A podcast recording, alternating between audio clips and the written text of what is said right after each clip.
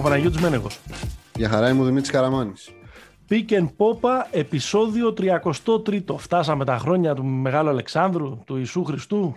Φτάσαμε στη φανέλα του ε, Καρύμ Αντούλ Τζαμπάρ και του ε, Λάρι Μπέρντ. Φτάσαμε ε, στο πρώτο ε, podcast πριν από τα ε, πρώτα play-off που θα, ε, της Ευρωλίγας που θα ζήσει το Pick and Popa. Ε, μας ακούτε στις πλατφόρμες, στο Spotify, στην Apple, στα Google Podcast ε, μας ακολουθείτε και στη σελίδα μας στο Facebook ε, και στο Instagram. Όπως κάπως πρέπει να τηρηθεί η ισορροπία, το preview της σεζόν για την Ευρωλίγκα, αυτή την ταραχώδη σεζόν λόγω της πανδημίας, το είχαμε κάνει με τον Χουπ Φέλλας, τον Δημήτρη Κατσιόνη, έτσι και το preview των play-off θα το κάνουμε πάλι με τον κύριο Jim Conway, από τον άνθρωπο ο οποίος έχει στήσει την ε, μεγαλύτερη μπασκετική κοινότητα στην Ελλάδα, στο hoopfellas.gr. Τι κάνετε κυρία μας; Καλησπέρα στα παιδιά. Χαίρομαι πολύ που ξαναβρισκόμαστε. Γεια σου Τζιμάρα. Δεν ξέρω, το πρώτο δεν ξέρω αν πήγε το πρώτο podcast τόσο καλά. Ε, αυτό δεν θα πάει τόσο καλά.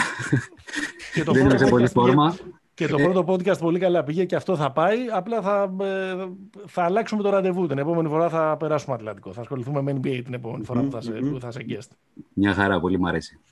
Αλλά είμαστε στην, ε, είμαστε στην πιο ωραία στιγμή της, ε, της σεζόν. Είμαστε έτοιμοι να υποδεχτούμε τα, τα play-off της Ευρωλίγκας. Πάμε έτσι λίγο για να ζεσταθούμε πριν περάσουμε στην ανάλυση ας πούμε, και των τεσσάρων ζευγαριών έτσι λίγο με, με τη γεύση που σου έχει αφήσει η σεζόν μέχρι τώρα, που δεν ήταν μια σεζόν που έχει ομοιότης και ο κορονοϊός, η COVID-19, είναι το βασικότερο ε, χαρακτηριστικό που την έχει κάνει διαφορετική. Εσύ τι, τι κράτησες από την, ε, από την Ευρωλίγκα 2-22-21? Εντάξει, παιδιά, μιλάμε για μια ειδική συνθήκη.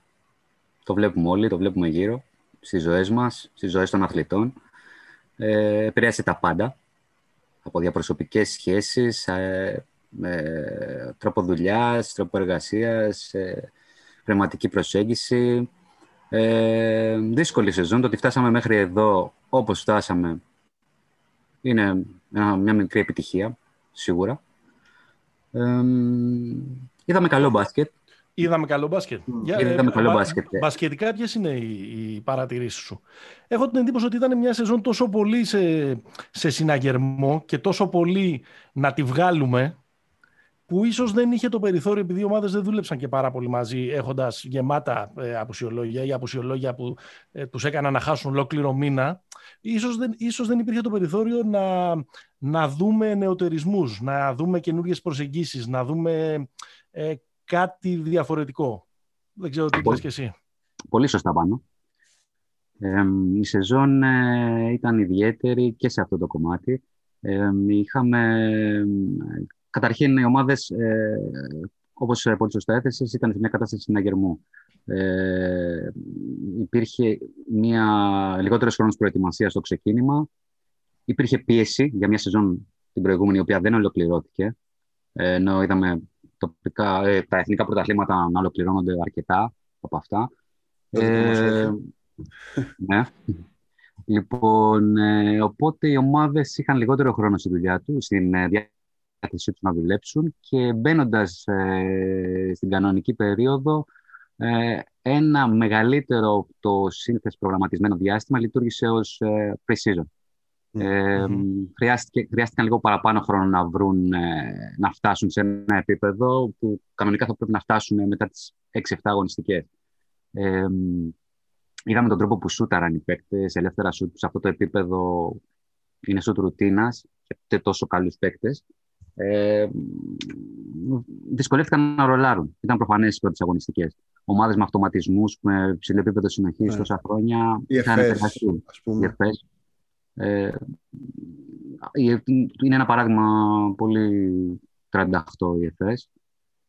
Ε, οι ομάδες... Ε, είδες κάποια καινούργια κατεύθυνση, είδες κάτι ε, που δείχνει πού, πού βρισκόμαστε ή πού θα πάμε τα επόμενα χρόνια; Βλέπω, ε, βλέπω μια τάση. Τεχνικά. Δεν θα έλεγα ακόμα κατεύθυνση. Ναι. Βλέπω μια τάση. Mm-hmm. Το έχουμε ξανασυζητήσει αυτό πάνω και μεταξύ μας και, και στο Χουπφέλλα και δεν θυμάμαι από το προηγούμενο podcast.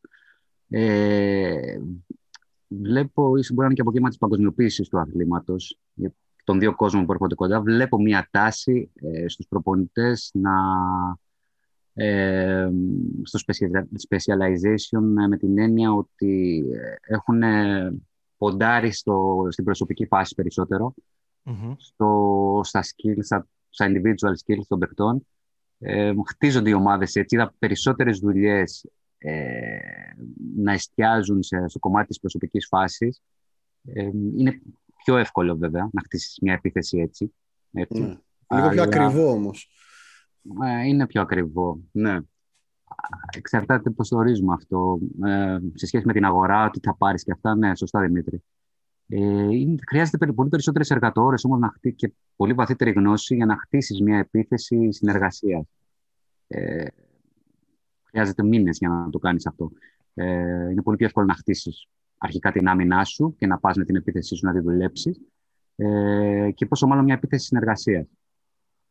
Έχουμε, έχουμε φύγει από την εποχή που το small ball με τους mobile center ε, ήταν πανάκια ε, έχουμε, δεν, δεν, θέλω να πω ότι έχουμε επιστρέψει και καλά στην εποχή των, ε, των δεινοσαύρων, αλλά σε μια εποχή που οι 7 footer έχουν, ε, οι 7 footers έχουν νόημα ξανά στο ευρωπαϊκό μπάσκετ εδώ και 2-3 χρόνια. Τι λες; Ναι, έχουν. Ε, ισχύει πάνω. Ε, θέλει πολύ, αυτό θέλει μια ολόκληρη εκπομπή για να το συζητήσουμε. Προσωπικά εδώ, καταλήξει... εδώ, εδώ είμαστε. Καλοκαιράκι έρχεται.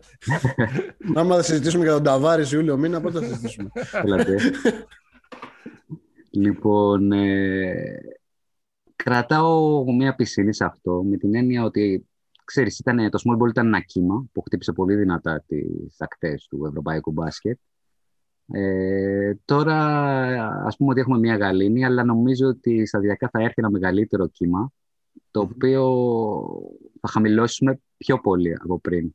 Ε, δηλαδή, θα πάμε στο μπάσκετ των 5 guard, ε, το βλέπουμε στην Αμερική, θα έρθει και εδώ σιγά σιγά. Ναι. Πέντε γκάρντ, ε, απλά κάποιος να μπορεί να κρατάει τη θέση του στο low post, ε, παγίδες στο low post, απέναντι σε pure height και ψηλούς καλούς ε, straight up ναι. Ψηλούς, οι οποίοι είναι λίγοι πλέον στην Ευρώπη. Ε, Μέγεθος υπάρχει. Το θέμα είναι τα, οι δεξιότητες. Για να μπορείς να εκμεταλλευτείς το μέγεθός σου. Ε, πάμε και οι Παπαγιάννηδε τι θα απογίνουν. Εξαρτάται τι λέμε για Παπαγιάννηδε, γιατί ο Παπαγιάννης είναι δύο εικοσί. Αλλά... θα γίνουν. Ε, νομίζω ότι ο, ο Παπαγιάννης ε, μπαίνει σε λάθος κατηγορία λόγω ύψους. Ο Παπαγιάννης ουσιαστικά πλέον μετά τη φετινή σεζόν είναι ένας mobile ψηλός. Ναι. ε, Α μην τον αδικούμε, επειδή δεν είναι στο ύψος του Χάινι ή του Λάσμε. Ε, το παιδί, τρομερή, τρομερή βελτίωσή του στην άμυνα, στη, στην, πλευρή, στην πλευρική του κίνηση. Ναι, ναι, ναι. Το παιδί είναι switchable πλέον. Δηλαδή, ε, ουσιαστικά θέλει ένα ψηλό ε, ναι. με κιλά μαζί του. Δεν θέλει έναν ε, με ένα λάσμα.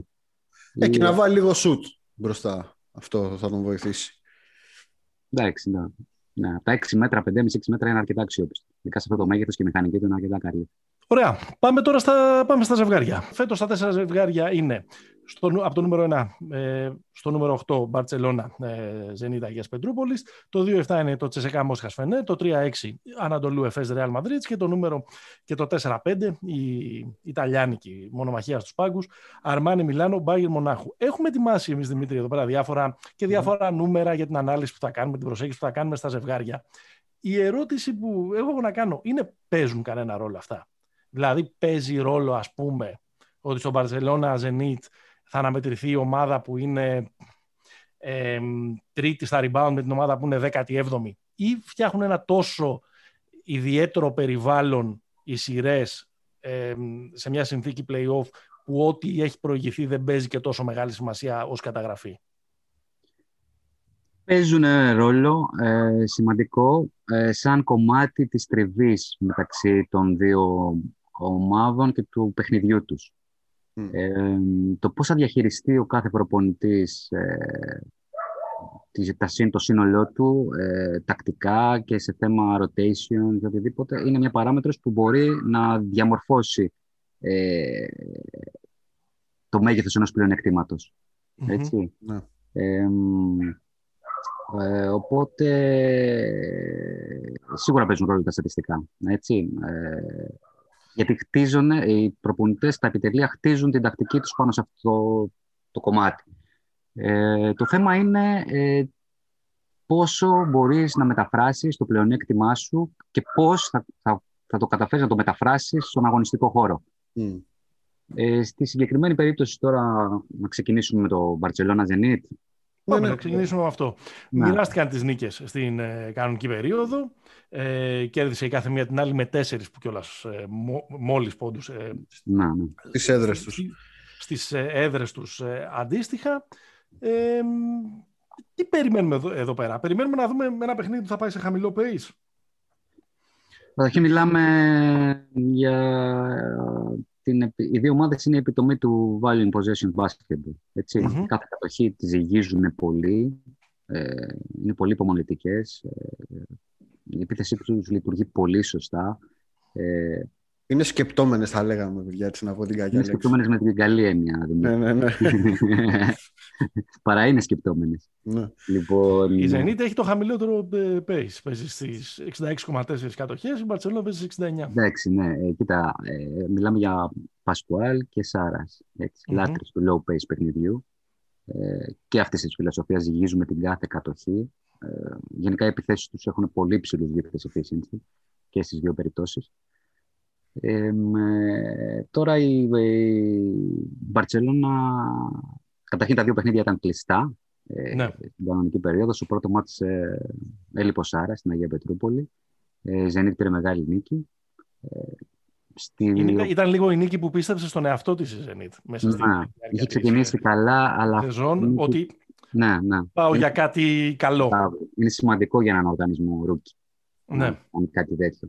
Είναι λίγο μια μικρή Μπαρτσελώνα η Zenit όσον αφορά την, ε, την στελέχωση και τη διάρθρωση του ρόστερ. Προφανώς χαμηλότερο budget, προφανώς λιγότερο star quality, αλλά μου φαίνεται ότι έχουν στηθεί οι δύο ομάδες με τον ίδιο τρόπο για να παίξουν λίγο το ίδιο πράγμα.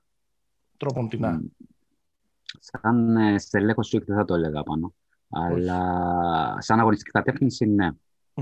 Ε, ο Σάρας, ο Τσάβη έπαιξε το μπάσκετ ε, που πρεσβεύει ο τσαβισμός. Ναι. Σαν θρησκεία, δηλαδή, στο προπονητικό Τσαβίστας. πεδίο. Ναι, ναι, ακριβώς.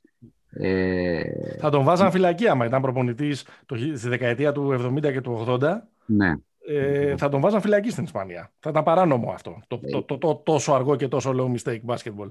Ναι, ναι, ναι, ναι, σίγουρα. σίγουρα. Στις εποχές του, του Κορμπαλάν και του... Ο μέγας ιεροδικαστής, ναι, ιεροδικαστής, ο Λόλο Σάιν, θα τον έβαζε μέσα και θα είχαμε άσχημα, Ναι.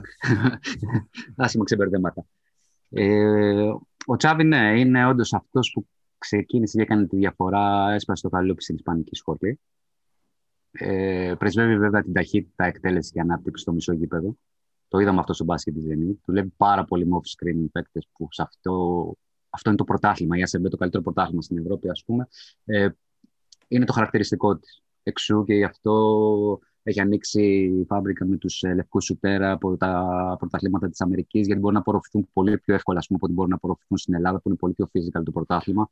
Και Η Κάρολη Κούριτς και όλοι αυτοί λες, ας πούμε. Ναι, ναι. αυτοί όλοι. όλοι, Ακόμα όλοι. και ο, ο Κώστα, Κώστας Βασιλιάδης επέστρεψε στη, στην ΑΣΕΜΠΕ. Ναι, ναι, έχει πολύ Σωστό. καλό όνομα ο Βασιλιάδης Ναι. και, και μπορεί να παίξει εκεί πολύ καλύτερα από ό,τι θα έπαιζε στην Βέβαια. Α1, παρόλο που το επίπεδο πιθανόν στην Α1 μην είναι το ίδιο. Μμ. Λοιπόν, ε, ο Σάρας έχουν κοινά, έχει πάρει πολλά πράγματα από τον Τζάβι και από τον Τζάβι. Απλά ο Σάρας ε, είναι μια εξέλιξη όλων αυτών. Ε, μιλάμε για ένα φαινόμενο. Ε, που ακούω διάφορα και από φίλους και από ανθρώπους και από παίκτες του και από συνεργάτες και από παλιούς συνεργάτες του και πέρυσι η εικόνα του στις Άλγερες ήταν πολύ απαιτητικός ε, και πίεζε τους παίκτες τόσο πολύ ε, παραπάνω από όσο άρεσε σε κάποιους. Μμ. Ε, δηλαδή μ, ε, τους πίεζε πάρα πολύ. Ήταν λίγο χωροφύλακας. Ε, ήταν παραπάνω από χωροφύλακας. Και δεν ε, μάσησε να το κάνει αυτό και με τους στάρ της ε, Βαρτσελώνα. Ήταν και στην Πάρτσα, Δηλαδή, ναι. Δεν είναι τυχαίο καταρχήν ότι μιλάμε για δύο ομάδες, που, δύο οργανισμούς όπου το πρόσωπο του οργανισμού είναι προπονητής. Έτσι. μμμ. Μμ. Ε, από τη μία ο Σάρας και από την άλλη ο Τσάβη. Τώρα περιμένουμε να το δούμε και πώς θα συνεργαστεί με GM τον ε, Χουάν Κάρλος Ναβάρο που είναι η είδηση. Ναι, το- με- νομίζω θα έχει, πολύ ξέρω πώς θα καλύτερη, τα θα έχει πολύ καλύτερη συνεργασία από ότι με τον Ροντρίγκο. Μμμ. Ο άλλος πλήρωσε Ε. τον Ερτέλ. Αυτό είναι τελικά τον Τεσού. Να το κάνω. Είναι πολλά Κώστα. χρόνια. κάνω Είναι πολλά Κώστα. χρόνια. Πολλά... Είναι δύσκολη η περσόνα ο Ροντρίγκεφ Δημήτρη. Είναι δύσκολη. Ε, δηλαδή δεν βλέπεις Σάρας ότι Οκ, okay, είναι ο ίσως ο καλύτερος προπονητής στην Ευρώπη τώρα αυτή τη στιγμή. Δεν βλέπει τέτοια πράγματα. Ε, είναι, είναι σκληρός και δεν είναι, δηλαδή είχα αμφιβολίες για τη συνεργασία του με τον Σάρα από την αρχή. Ε, πλέον η, ουσιαστικά υπόβασε και μια κόντρα η οποία ah. είναι και το Σάρας. Ποτέ δεν, ποτέ δεν υπήρχε ανοιχτά κάτι τέτοιο. Ναι. Αλλά από την αρχή ήταν ξεκάθαρο ότι αυτοί οι δύο θα έχουν κάποιο είδους σύγκρουση. Ωραίο. Ε. Είχε μιλήσει παλιότερα για τον οργανισμό και, και τον τρόπο που λειτουργεί πριν, σαν προπονητής της Άλγηρη. NBA πάντως, ωραίο. Τσακώνεται GM με coach. Άντε να έρθουν και εδώ σιγά σιγά κι αυτά. Ε, ναι. Πάντως το, το γεγονός ότι ε, είναι δύο ομάδες που θέλουν να παίξουν με τον ίδιο τρόπο μήπως στρώνει λίγο το τραπέζι της Zenit για να δούμε λίγο μια συναρπαστική σειρά; Προφανώς είναι η το, το φαβορή, δεν, δεν χρειάζεται να το, να το αναλύσουμε αυτό αλλά μήπως τέλος πάντων αν έπρεπε να διαλέξει ας πούμε ο Τσάβη μεταξύ του να παίξει με την, με την Μπαρτσελώνα ή την ΕΦΕΣ μήπως τον βολεύει περισσότερο η Μπάρτσα λόγω ιδιοσυγκρασίας, λόγω στυλ παιχνιδιού και λόγω ότι θα είναι και αυτός λίγο και το πρόσωπο της σειράς; Έχοντας ναι. υπάρξει και στο ναι. σύμβολο, ας πούμε, έχοντας υπάρξει στον πάγκο των καταναλών για, καταναλών, καταλανών για 8 χρόνια. Ναι, σωστά. Ε, κοίτα, αυτό θα μπορούσε δυνητικά να λειτουργήσει υπέρ του. Υπάρχει μια νοσταλγία σε εισαγωγικά και mm-hmm. για τον Ντεάβη και για τον Μπάνκος, ο οποίος έφυγε και κάνει σεζόν, σχεδόν MVP season. Το παιδί κάνει απίστευτα πράγματα. Ε, σαν base τον βολεύει περισσότερο από την ΕΦΕΣ. Σαν ρυθμό και σαν, σαν τριβή, σαν ματσάρισμα τον βολεύει περισσότερο από την ΕΦΕΣ αλλά νομίζω ότι θα είναι δύσκολα τα πράγματα για τη Zenit ε, πάνω. Ε, η Μπαρτσελώνα έχει δομηθεί πάνω σε μια πάρα πολύ δυνατή άμυνα. Καταρχήν να πούμε ότι η στελέχωση της είναι διαστημική, όχι σαν ποιότητα παιχτών, ε, η δεξαμενή δεξιοτήτων είναι τεράστια και έχουν ναι, συνδεθεί ναι, ναι. αυτές οι δεξιότητες πάρα πολύ σωστά. Προσωπικά, όσα χρόνια ασχολούμαι με τον μπάσκετ, είναι ένα από τα καλύτερα δομημένα ρόστερ που έχω δει πιο σωστά. Τελεχωμένη ομάδα. Έχει το καλύτερο, καλύτερη άμυνα και σε απόλυτους αριθμούς και σε defensive rating. Αυτό προς, ε, προς επίρρωση αυτού που μόλις είπες. Ναι. Επομένως, αυτή η άμυνα θα στραγγαλίσει τον πάγκο. Γιατί μου φαίνεται ότι μπορεί, να είναι, μπορεί η σειρά να είναι, να είναι απλό το κλειδί της. Η Βαρζέλονα έχει πολλά κορμιά να του ρίξει πάνω του. Έχει το Χάγκα, mm. έχει τον Καλάθι. Εγώ λέω ότι μπορεί να είναι παίχτης κλειδί και ο Μπολμάρο πάνω στον, mm-hmm. πάνω στον, mm-hmm. πάνω στον πάγκο. Αν καταφέρει να τον κουράσει, να καταφέρει να τον αποσυνδέσει από την ε, επιθετική λειτουργία της ε, Zenit, μήπως δεν θα δούμε σειρά; Ο στόχος της Zenit, της Μπαρσελόνα σίγουρα θα είναι, ο στόχος άμυνα της Μπαρσελόνα σίγουρα θα είναι ο πάγκος. Ε, θα πέσει ε, θα πέσει να του βγάλουν τα σηκώτια. Να τον... Αν καταφέρει. Ε, το πρόβλημα για χίλιο πτέρνα της Zenit είναι αυτή. Ουσιαστικά δεν έχει δεύτερο δημιουργό, ε, δεν έχει playmaking ε, σε υψηλό επίπεδο σε κάποια άλλη θέση. Mm. Βασίζεται πάρα πολύ στον πάγκο. Έχει δεν έχει και από μέσα προς τα έξω η Zenit. Ναι, αυτό που μόλις έτσι ακριβώς. Ε, συζητήσαμε, έχουμε συζητήσει πολλές φορές ε, και με τον coach Παναγιώτοπουλο που είναι φίλος ε, μέσα στη χρονιά. Ε, πόσο θα βοηθούσε αυτή την ομάδα ίσως αν είχε έναν shooting wing λιγότερο το Rivers τον λατρεύει και ο, ο Πασκουάλ ήταν προσωπική του επιλογή γιατί θεωρεί ακριβώς όπως είπε και ο ίδιος ότι θα μου πάρει τρία-τέσσερα μάτς μόνο ναι. αυτό, δύο-τρία μάτς με, με κάποια σου του ε, και αντί, για αυτού να έχει, αντί αυτού να έχει έναν point guard τύπου Granger ας πούμε από πίσω, πίσω από τον πάγκο mm. θα είχε πολύ μεγαλύτερη ισορροπία η ομάδα ε, η άμυνα της Μπαρσελόνα θα στοχεύσει στον Πάγκο και δεν είναι καθόλου καλά νέα όταν σε στοχεύει η άμυνα της Μπαρσελόνα. Mm. Μιλάμε, εντάξει, ειδικά στα 4 τέταρτα το θέαμα ήταν εκαθαρίσει. Λες και έβλεπες ταινία εποχής με πολέμους. Ε, ναι, τον αγγλικό στρατό να ξέρεις, να κομματιάζει. Ε, θα είναι δύσκολο για τη Zenit. Θεωρώ ότι θα είναι δύσκολο. Ε, βέβαια, στα δύο μάτς μέχρι τώρα οι Ρώσοι ήταν πολύ καλά από τρίποντα. Νομίζω ότι είχαν 38% στο 50% απέναντι στην άμυνα της Βαρκελόνα. Ε, ο Πάγκο ε, θα, χρειαστεί να, θα χρειαστεί βοήθεια. Θα χρειαστεί πονίτκα σίγουρα. Πονίτκα σίγουρα. Ε, θα πρέπει μπάλα να κουμπίσει στο low post, να είναι καλά ο Γκουντάιδη και ο Black που μπορει να είναι ο παίκτης κλειδί στην τακτική προσέγγιση του coach Στάδη. Ε, νομίζω πολύ σημαντικός παίκτης στα τελευταία μάτια το είδαμε κιόλας ε, είναι ο Μπάρον για την ε, Zenit. Μιλάμε για τρομερά efficient scorer, ολοκληρωμένο scorer, versatile scorer. Να δει στου δείκτες του ε, σε off-screen, spot-up, ε, σαν pick and roll ball handler, σαν ε, pull-up ε, shooter. Δηλαδή, είναι, είναι ασυνήθιστο να έχεις τόσους υψηλούς δείκτες mm. ένας παίκτης που έχει Ναι, ναι, ναι, είναι τρομερός. Ε, Όμως ε, η Μπαρσελόνα έχει τα κορμιά και την ταχύτητα, έχει πολλούς του way players, μέχρι και σουτέρ του Σαμπρίνες, Κουρίτσε, παίζουν πάρα πολύ είναι, καλή άμυνα. Είναι ανησυχητικό ότι για ομάδα που παίζει ένα μπάσκετ ε, οριοθετημένο, ένα μπάσκετ που έχει ένα δικτάτορα ε, στον πάγκο, όπως τον αναλύσαμε ε, πριν.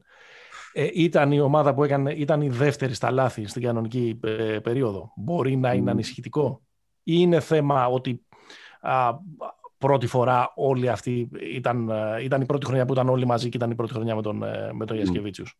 Παίζει μεγάλο ρόλο αυτό, γιατί δεν θα είχε καθόλου, θα είχε πολύ χαμηλό δίκτυο λαθών αν έπαιζε μια επίθεση βασισμένη στην προσωπική φάση και είχε ένα χρόνο στο, στα πόδια της. Ε, κοιτάξτε, είναι, είναι, και το θέμα, είναι και ο Καλάθης. Δηλαδή, όταν έχεις ένα τέτοιο μαέστρο που έχει τη δυνατότητα ο Καλάθης να φτιάξει παιχνίδι, να... Εντάξει, ο Καλάθης έχει ένα, έχει ένα ATO 2 στην καριέρα του νομίζω. Δηλαδή έχει 7 assists, 3 λάθη, κάπου εκεί βγαίνει το... Ναι, νομίζω τα τελευταία χρόνια είναι πολύ μεγαλύτερο. Ναι, α, ναι. Ναι, είναι μεγαλύτερο. Εντάξει, ναι, δεν, δεν, έχω την αίσθηση ότι είναι πολύ μεγαλύτερο. Ο Καλάθης, ε, νομίζω, ε, πρέπει να πιστωθεί μεγάλο μέρος της φετινής επιτυχίας ναι. Λίγο γιατί... unsung hero φέτος ο Καλάθης στην ναι, ναι. Βαρκελόνη σε σχέση με το πώς τον έχουμε συνηθίσει. Ναι, έπαιξε. Λίγο πρώιμος Καλάθης, δηλαδή σαν τον Καλάθη ναι. που του 11, ξέρω εγώ. Είναι σε ένα τέτοιο στάτους. Του δόθηκε η ευκαιρία να παίξει επάνω στα καλά του σημεία όπου είναι ασυναγώνιστος. Playmaking, άμυνα χωρίς να έχει μεγάλο, μεγάλη πίεση. Να υπάρχει απέτηση για εκτέλεση, όπως είπε στο ε, έχω δύο βέβαιε ερωτήσεις για να προχωρήσουμε και στα, ε, και στα υπόλοιπα ζευγάρια. Η πρώτη βέβαιη ερώτηση είναι αν μπορεί να μπερδέψει αυτό το πράγμα που ε, αποθεώνουμε τόση ώρα της Μπαρσελώνα η παρουσία του Πάου Γκασόλ επειδή πρέπει να βρεθούν κάποια λεπτά στο rotation και για εκείνον. Καταλαβαίνω, θα παίξει παίρνω, ε, παίρνω πάνω μου όλη την, ε, όλο το βέβαιλο της ερώτησης που μόλις έκανα. Το ξέρω. Μπορείτε ναι. να μου κόψετε τη σύνδεση αν θέλετε αυτή τη στιγμή ή μπορείτε εσείς που μας ακούτε να, να, ε, να αποχωρήσετε από την ακρόαση γιατί κάποιος ρώτησε μόλις αν ο Πάο Γκασόλ μπορεί να αποτελέσει πρόβλημα. Αλλά εγώ θα επιμείνω στην ερώτηση. Πάνω δεν είναι καθόλου βέβαιο και θύμισε μου να, σε κεράσω και ένα κρασί όταν θα βρεθούμε παραπάνω γιατί είσαι πολύ σωστός. Ε, θεωρώ ότι πρέπει να πάει, ο Σάρας θα πάει με Ντέιβις ε, Οριόλα, όπως πήγε όλη τη χρονια και θα μπορέσει να έχει ένα τρίτο ρόλο, τον Γκαζόλ, να του δώσει αυτά που μπορεί να του δώσει. Αυτό το, αυτή τη λίγη σοφία παραπάνω, το λίγο εξτραδάκι που έρχεται με την καταπληκτική του πάσα, με το, το διάβασμά του, με κάποιες post-up καταστάσεις. Αυτό, αυτό θα του δώσει κάποια αλλαγή στο momentum, κάποια αλλαγή στο pace, κάτι τέτοιο. Ναι. Ε, όχι, δεν πρέπει. Θα... Είναι μεγάλη παγίδα για την Παρσελόνα αυτό αυτή τη στιγμή. Δεν πρέπει και να, να φάει ενδεχομένως και λεπτάκια από τον Σμιτς, ο οποίος ήταν πολύ καλός. Κλειδί, παίκτης κλειδί. Έτσι. κλειδί. Ε, μπορεί να κάνει παπάδες σε οποιαδήποτε ομάδα, θεωρήσουμε. Πάρα πολύ η, η έτερη, λιγότερο βέβαιη κατά τη γνώμη μου, ερώτηση, αλλά ναι. να την κάνω, είναι το συζητήσαμε εδώ και τον Τσάβη αρκετά. Δεν νομίζω ότι τίθεται ε, κουβέντα αν ο Τσάβη Πασκουάλ, ένας προπονητής που είναι σχεδόν 15 χρόνια στην πρώτη γραμμή της Ευρωλίγκας, είναι καλός προπονητής. Και το έχει πάρει κιόλας, έτσι. Δεν το, το, έχει πάρει το 10 στο ναι. Παρίσι, ναι. Με, απέναντι στον Ολυμπιακό. Δεν έχει νόημα να το συζητάμε αυτό. Είναι καλό. Αυτό δεν έχει νόημα, γιατί σε αυτό θα κοπεί η σύνδεση πάνω. Είναι καλός playoff coach ο Τσάβη Πασκουάλ, Δημήτρη και Δημήτρη. Αυτό είναι πιο βέβαιο. Η τελευταία φορά που έχει κερδίσει η σειρά playoff ήταν ε, το 2014 με αντίπαλο την Γαλατά Σαράι 3-0 και δεν έχει κερδίσει ποτέ σειρά playoff ε, ενώ η ομάδα του έχει μειονέκτημα έδρας, όπως φέτος. Δημήτρη, αλλάζουμε πλατφόρμα και τα λέμε δύο μας. Δεν μπορούμε θα... να Πώς το λένε, και πολύ άργησε. Και πολύ άργησε. Και πολύ, ναι. Τι είναι αυτό τώρα, δηλαδή. Μπορεί να χάσει 3-0 πάνω. Το πιο πιθανό, 3-0-3-1. Ε, αλλά είναι τρομερός τακτήσιαν. Είναι παίκτης που πείθει τους παίκτες, είναι προπονητής που πείθει τους παίκτες του. Πολύ βασικό. Δηλαδή το κλειδί πλέον ε, ε, μπορεί να αξιολογούμε κάθε τακτική προσέγγιση εκ του ασφαλούς, εκ των υστέρων. Το κλειδί ε, για έναν προπονητή είναι να καταφέρει να πείσει τους παίκτες ότι αυτό που τους λέει μπορεί να τους λέει ανοησίε πραγματικά, αλλά να τους πείσει ότι είναι σωστό. Ότι με αυτόν τον τρόπο θα νικήσεις. Ο Τσάβη το έχει αυτό. Αυτό πάντως ε, δεν αναιρεί ότι ήταν και μια τετραετία ένας καλός πελάτης των ευρωπαϊκών γηπέδων. Αποκλείστηκε ναι, με πλεονέκτημα ε, έδρα από το Σφερόπουλο, τον Μπαρτζόκα, τον Ζέλικο και τον Λάσο. Ε, έχασε από καλύτερες ομάδες. Δηλαδή, πήγε τον Παναθηναϊκό δύο φορές στην τετράδα με πλεονέκτημα. Φτάσαμε σε σημείο στο κουφέλε να λέμε ότι και με τις cheerleaders του Παναθηναϊκού ή της Μπαρσελόνα ή της οποιαδήποτε ομάδας να κατέβει θα μπει στα playoff ή θα πάρει πλεονέκτημα. Σωστά, σωστά. Ε, ναι, παιδί μου, ξέρετε, κάνω το δικηγόρο του διαβόλου τόση ώρα. Γιατί νομίζω ότι ο Τσάβη είναι λίγο σημίτης. Είναι λίγο; Λίγο σημίτης. Έκανε δουλειά. Κανένας δεν μπορεί να, την, να, να το αμφισβητήσει. Είναι εξυγχρονιστής, αλλά δεν έχει το χάρισμα, ρε παιδί μου. Πάνω στο, ε, ε, δεν έχει το χάρισμα, ενώ από κάτω είναι η λαοθάλασσα, ας πούμε, να, να, να της πει κάτι και να την εμπνεύσει. Και πάνω θεωρώ ότι ε, ήταν πολύ συνειδητοποιημένη η απόφαση να πάει σε έναν τέτοιο οργανισμό, γιατί η Zenit σαν οργανισμός είναι χωριό. Έτσι. Μην νομίζω ότι είναι πολύ νεούδι ακόμα. Μην νομίζω ότι είναι Ολυμπιακός ή Παναθηναϊκός σε απλά πράγματα. Έτσι. Σωστό, Δηλαδή μπορεί να χαλάσει το θερμοσύμφωνο του Μπάρον και να πάει υδραυλικός μετά από μια μέρα. δηλαδή, μιλάμε για τέτοια πράγματα. Αλλά πάνε να χτίσουν κάτι πολύ καλό. Τώρα δεν έχουν τεχνογνωσία και άρχισε από το μηδέν και τον βοήθησε πολύ αυτό. Δεν το συζητάμε ότι έχει στο να χτίσει κάτι τέτοιο ε, είναι μια από τις πιο ε, σίγουρες λύσεις. Ο... Έχει μειονεκτήματα ο coach, δεν το συζητάμε. Δηλαδή σε πολλά παιχνίδια δεν μπόρεσε, όταν στράβωσε το παιχνίδι δεν μπόρεσε να επαναφέρει, να κάνει το ηλεκτροσόκ, να επαναφερει Ε, κάτι που δεν έχει βγει προς τα έξω, αίσθηση είναι αυτό, έτσι, δεν είναι πληροφορία, ναι. είναι ότι κάτι έχει χαλάσει μετά το, με τον Black. Βλέπω το Boy ότι έχει φτάσει το ρόλο του rotation, παρόλο που έκανε μια πολύ καλή ρούκη χρονιά. Ε, δεν, δεν τον πιστεύεις στο 4 γιατί δεν έχει το shoot. Ε, εκεί υπήρξε ένα πρόβλημα. Στεγνά, πρόβλεψη για αυτό το ζευγάρι. Αν γυρίσουμε από Βαρκελόνη και έχουμε σειρά, αυτός είναι ο στόχος της Zenit.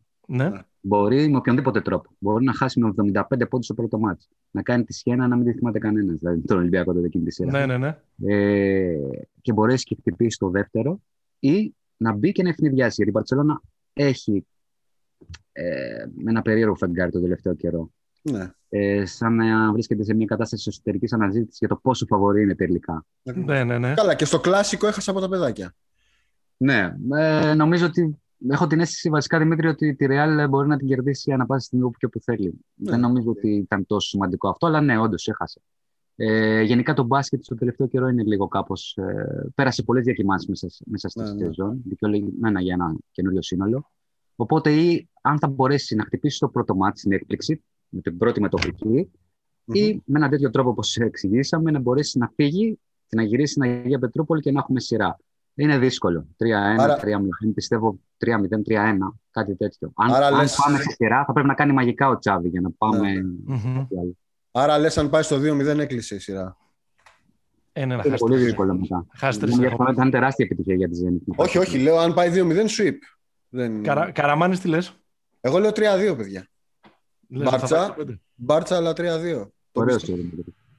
Εγώ πιστεύω ότι θα, είναι, θα έχουμε σειρά. Δεν θα είναι ε, ε, χριστιανοί με λιοντάρια. Θα, είναι, θα είναι σειρά. Νομίζω θα το... Αν έβαζα κάπου τα λεφτά μου, θα τα βάζα στην ε, Μπάρτσα στα 4. Δεν αποκλείω με τρόπο να σπλιτάρουν τα δύο πρώτα μάτια στη Βαρκελόνη και να πάνε να πάρει δύο μάτια στην Πετρούπολη η Μπαρσελόνα. Ναι. Καλά. Ναι. Έτσι. Έβγαλα για άλλη σφαίρα τώρα. Πάμε. Τσεσεκά Φενέρ. Ε, Τσεσεκά Φενέρ. Δεν έχουμε ιδέα. Τσεσεκά Φενέρ, ερωτηματικό. Ναι. Ε, προτού κάνουμε την οποιαδήποτε υπερανάλυση αυτού του ζευγαριού, πρέπει να πούμε ότι αυτή τη στιγμή mm. η Φενέρ έχει οκτώ μέλη του οργανισμού της με ε, κορονοϊό. Είναι πέντε παίχτες ε, και τρία μέλη του, ε, του staff. Δεν ξέρουμε ε, προφανώς τα ονόματά τους. Αυτό που ξέρουμε είναι ότι η έναρξη της, ε, της σειράς την Τετάρτη είναι εντελώς ένα αμφιβόλο. Ναι. Πιθανότατα δεν θα γίνει αυτό το μάτς. Αναβλήθηκε και το μάτς της Φενέρ με την, με την ΕΦΕΣ. Ε, ναι, ναι. Θα γίνει και το είναι τουρκική ε, λίγα.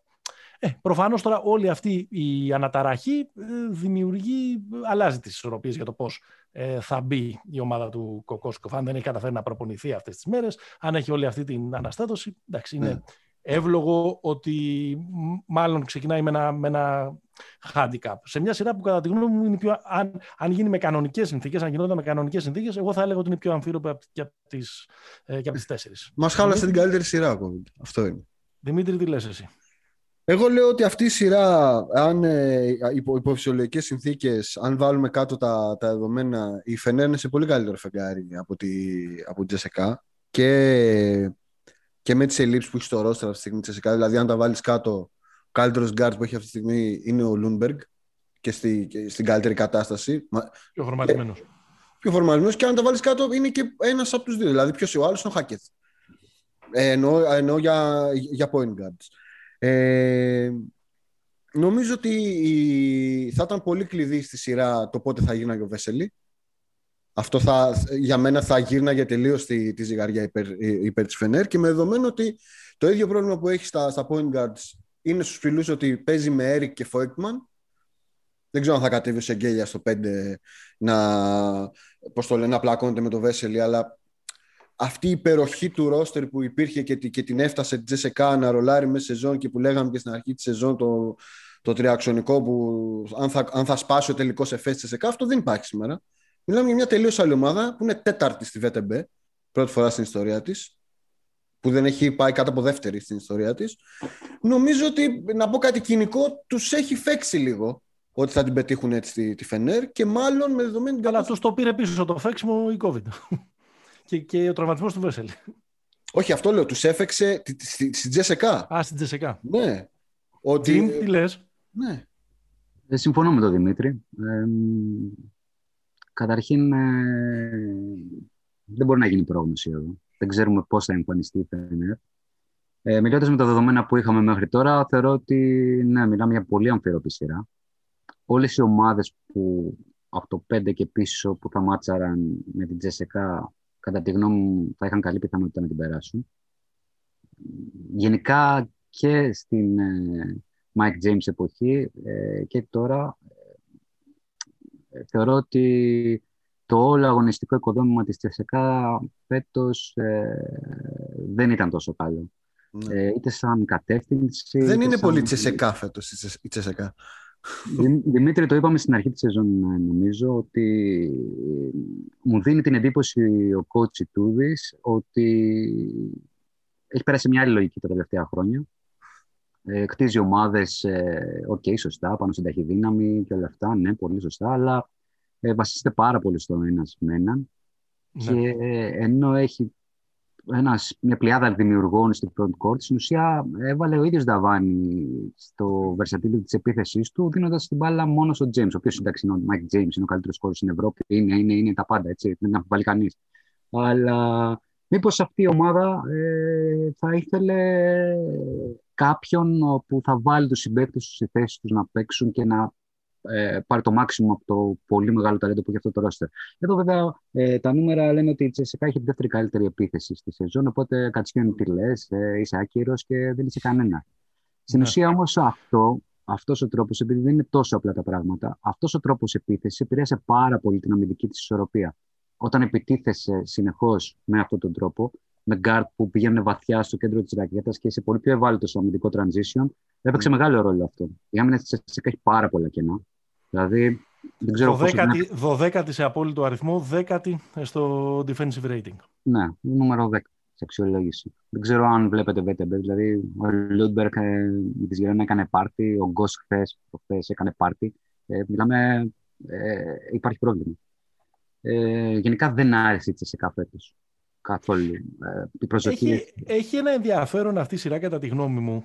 Πάλι ε, είναι σχόλιο που γίνεται με την, ε, με την, την, αίρεση. την αίρεση αν θα, γίνουν, αν θα είναι οι κανονικές συνθήκες που θα διεξαχθεί, ότι έχουμε ε, μια ομάδα, το φαβορή βάση της ε, regular season, της βαθμολογικής θέσης της regular season, που έχει τον περπατημένο προπονητή, που λέγεται Δημήτρης Ιτούδης, τόσος ω πρώτος όσο και ω δεύτερος, είναι θρύλος της Ευρωλίγα πια ο Ιτούδης, απέναντι σε έναν τύπο όπως είναι ο Κοκόσκοφ με όνομα με περγαμηνέ, ο οποίος όμως πρώτη φορά παίζει post season, mm στην Ευρώπη.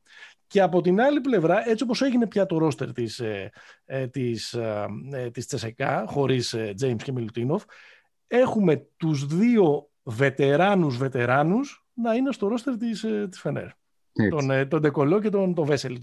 Τους δύο παίχτες που αν έπρεπε να, να στιγματίσεις ποιοι θα, ποιοι θα μπορούσαν να είναι ο καλύτερος παίχτης της σειράς που λέμε, εκεί θα πήγαινε το, το μυαλό σου. Και είναι και οι δύο που το έχουν σηκώσει. Ναι. Εκτός αν είναι η ώρα, παιδιά, του Will Clyburn. Η Τσεσεκά στα τελευταία παιχνίδια με το Λούντμπεργκ στον άσο και το Χάκετ πριν τραυματιστεί ε, δείχνει μια ε, καλύτερη εικόνα ε, αναφορικά με τον τρόπο που μοιράζει τις εκτελέσεις στην επιθεση Αν δείτε, έχει βελτιωθεί αρκετά ο, ο δείκτης assist turnover ratio, δηλαδή κάνουν, έκαναν λίγα λάθη, αλλά ε, απορία και του ότι παίζουν ένας εναντίον ενός είναι, πιο, είναι ε, καλύτερη πλατφόρμα στο να, κάνει, να παίξει low mistake basket του ένας εναντίον ενός ε, ε, σε σχέση με τις συνεργασίες που θέλει περισσότερες πάσες, θέλει να βλέπεις τη weak side, θέλει, θέλει πολλά πράγματα. Ε, οπότε είναι πολύ πιο φυσικό, φυσιολογικό να κάνεις λάθη. Ε, η Μπαρτσελόνα είναι χαρακτηριστικό παράδειγμα. Ε, ε, αυτό που θα ήθελα να σημειώσω εγώ για αυτή τη σειρά είναι ότι ε, παίζουν δύο ομάδες ε, τελείως αντίθετων κατευθύνσεων. Ε, μιλάμε για μια ομάδα η οποία είναι πολύ δυνατή, η Τσεσεκά είναι πολύ δυνατή στο κομμάτι της ταχυδύναμης, ε, είναι πολύ δυνατή στο rebound. Πρώτη. Ε, είναι, πολύ, είναι πολύ ενδιαφέρον, παιδιά, εδώ ε, mm. παίρνω την μπάσα αυτή. Ναι, ναι. Είναι πρώτη η Τσεσεκά στα rebound, τελευταία η Φενέρ. Σε απόλυτους αριθμούς. Είναι, πρώτη, είναι επίσης πρώτη πάνω η Τσεσεκά στο επιθετικό rebound και τελευταία ή προτελευταία. Τελευταία η Φενέρ, η Φενέρ ναι. σε αξιολόγηση, έτσι, σε, ναι. σε δείχτες αξιολόγηση. Ε, Επίσης, ε, υπάρχει στο πλαίσιο αυτό της διαφορετικότητας, ε, η Φενέρ είναι πολύ καλή shooting team. Η Τσεσεκά πάει ε, περισσότερο από κάθε άλλη ομάδα στη γραμμή του φάουλ, εκμεταλλευόμενη την ταχυδύναμη και τα σκύλια των παιχτών της. Αλλά είναι νομίζω τελευταία, πρώτη στις τελευταίες θέσεις σε, σε ευστοχία, σε βολές. Ναι, ε, ναι. Η Φενέρ είναι πολύ καλή και σουτάρει καλά και σουτάρει καλά για τις προσωπικές και από την περίμετρο. Ε, δεν, πηγαίνει, δεν πηγαίνει τόσο συχνότητα στη γραμμή των προσωπικών. Αυτά είναι στοιχεία που καθορίζουν ε, ένα ντέρμπι ε, τριών λεπτών ε, σε ένα κλειστό μάτι, έτσι. Δέκα κατοχές που λέμε. Οι δέκα τελευταίες κατοχές. Είναι πολύ σημαντικό. Ε, τώρα... Παίχτης κλειδί ποιος μπορεί να είναι εδώ; Θα έλεγα ότι θα ήταν πολύ σημαντικός ο Βέσελη για τη Φενέρα, αλλά δεν ξέρουμε αν θα βρεθεί στο παρκέ. Η Φενέρα θα χρειαστεί παιδιά να ανέβουν από πίσω. Ο Πιέρ ίσως. Mm. Καλή χρονιά. Πρόσωπο πλάτη, πάρα πολύ καλή χρονιά. Πρόσωπο πλάτη, πολύ καλός δημιουργός. Ε, ο Βέσελη θα λείψει πάρα πολύ δημιουργικά ε, από τη Φενέρ. Ήταν κολόνα στο high post. Ε, μπορούσε να βρει εσωτερικές πάσει που δεν βλέπουν άλλοι. Μπορούσε να δει τη weak side. Είναι τρομερό να διαβάζει. Έχει βελτιωθεί πάρα πολύ. Ε, δεν είναι πλέον ο mobile Παίζει με μια φοβερή αρχοντιά του ήμουν εδώ πριν φτιαχτεί το, το μαγαζί. Ο Βέσελη, ναι. νομίζω. Δηλαδή, ναι. από αυτόν τον τύπο που κάποια στιγμή είχε εμφανιστεί στα τέλη της δεκαετίας του 2000 ως τριαράκι, τριαροτεσάρι, τώρα παίζει σαν... Στην ε, Παρτίζαν. Σαν, ναι. ναι, στην Παρτίζαν του, του Γιώσεφιτς. Τώρα παίζει σαν να είναι ο τύπος που εφήβρε τη, τη θέση του μοντέρνου πενταριού στην Ευρωλίγα ή κάτι τέτοιο. Ήταν τριαράκι μαζί με το Σίγκλετον στους Wizards. Τους είχαν ναι, πάρει ναι, μαζί ναι, για φτερό. Ναι, ναι, ναι. ναι. από τις πιο τραυματικές, από τις πιο τραυματικές ιστορίες της τραυματικής ιστορίας των Wizards είναι αυτή που μόλις είπες. Ε, θα διακινδυνεύσεις κανείς καμία πρόβλεψη στο συγκεκριμένο; Ε, δεν ξέρω αν χωράει πρόγνωση, γιατί δεν ξέρουμε πώς θα εμφανιστεί η Φενέρ. Ναι, ότι η Φενέρ θα μπορούσε να, να διεκδικήσει την πρόκριση, έχει, ότι θα έχει καλές πιθανότητες πρόκρισης. Τώρα τα πράγματα είναι δύσκολα, αντικειμενικά. Δεν ξέρω πώς θα εμφανιστεί ο Ντεκολό, ο Βέσελη. Η Τσεσικά έχει το know-how σε τέτοιες σειρές. Ναι. Ε, θα προσπαθήσει να κάνει outmuscle στην ε, Φενέρ. Είναι πιο δυνατή, έχει να τους δει. Υπερτερήσει την ταχυδύναμη δεν έχει πλέον την ασφάλεια του James. Είναι πολύ σημαντικό αυτό. Σίγουρα. Ε, γιατί όταν πάει κάτι στραβά, ο James ε, μέτραγε. Δεν έχει τώρα αυτό. Ο Λούντμπεργκ είναι πάρα πολύ καλός παίκτης. Πάρα πολύ καλός παίκτης, αλλά δεν είναι αλλά, εντάξει. Ε, ναι, δεν καμία περίπτωση. Ε, ναι, δεν έχει και την εμπειρία, δεν έχει το υπόβαθρο αυτό. Ε, το κλειδί θα είναι να μπορέσει να της βάλει ε, την αμφιβολία η Φενέρ. Έχει τις δυνατότητες, αλλά δεν ξέρω. Ναι, δεν, είναι, ξέρω, είναι αχαρτογράφητα νερά. Αχαρτογράφητα νερά. Ναι. Δεν ξέρουμε καθόλου ε, τι, τι, ναι. μπορεί, τι μπορεί να γίνει. Εγώ, εγώ λέω ότι αν ήταν υπό ΚΣ, αν δεν είχαμε όλες αυτές τις, ε, όλους αυτούς τους αστερίσκους και αν ο Βέσελ δεν έχανε μάτς, γιατί είναι και ο τραυματισμός, εγώ θα, τη Φενέρ στα τέσσερα θα την έβλεπα. Ναι. Καραμάνι. Εγώ πιστεύω ότι αν, αν οι τρεις είναι υγιείς, κοίτα και, και πλην COVID και μάλλον πέρα από τον COVID, μάλλον ο Βέσελ το πρώτο θα το έχανε. Ναι. Ε, αλλά αν οι τρεις, δηλαδή Βέσελη, Ντεκολό, Γκούντουριτς, είναι στο παρκέ. είναι στο παρκέ. Νομίζω όποιοι άλλοι πέντε βρεθούν στη, στη σύνδεση της, της Φενέρ μπορεί να την, να την περάσουν τη Τσεσεκά. Αλλά αμφιβάλλω πάρα πολύ ότι αυτό θα συμβεί και άρα θα πάω με 3-1 Τσεσεκά. Δηλαδή Ωραίος. θα παίξουμε με ντουβερίο 38 λεπτά και δεν βγαίνω. Σε δύο εβδομάδες θα λες, τα πιάσα όλα. Θα, θα, θα, ναι, θα κάνουμε. 3-6. Α, να πούμε απλά για το, ε, για το προηγούμενο ζευγάρι, για το Τσεσεκά Φενέρ, ότι σπλίταραν τις νίκες στην κανονική περίοδο. Κέρδισαν και οι δύο στην έδρα του αντιπάλου. Ναι, ναι. Ε, ναι. Μεγάλο στο... παιχνίδι Κλάιμπερν στην Κωνσταντινούπολη και Δεκολό Βέσελη. Ναι, ναι, πολύ ωραίο παιχνίδι. Εφές Ρεάλ, το 3-6. Η Εφές ε, με 22-12 και με έναν απίθανο ε, δεύτερο γύρο, στον οποίο έκανε 14 νίκες σε 17 μάτς. Η Real με 20-14, λίγο αστμένοντας το τέλος, χρειάστηκε να πάει να βρει και αδιάφορο και να κάνει και ένα ε, καλό παιχνίδι ε, στην Φενέρ για να σιγουρέψει την πρόκρισή της.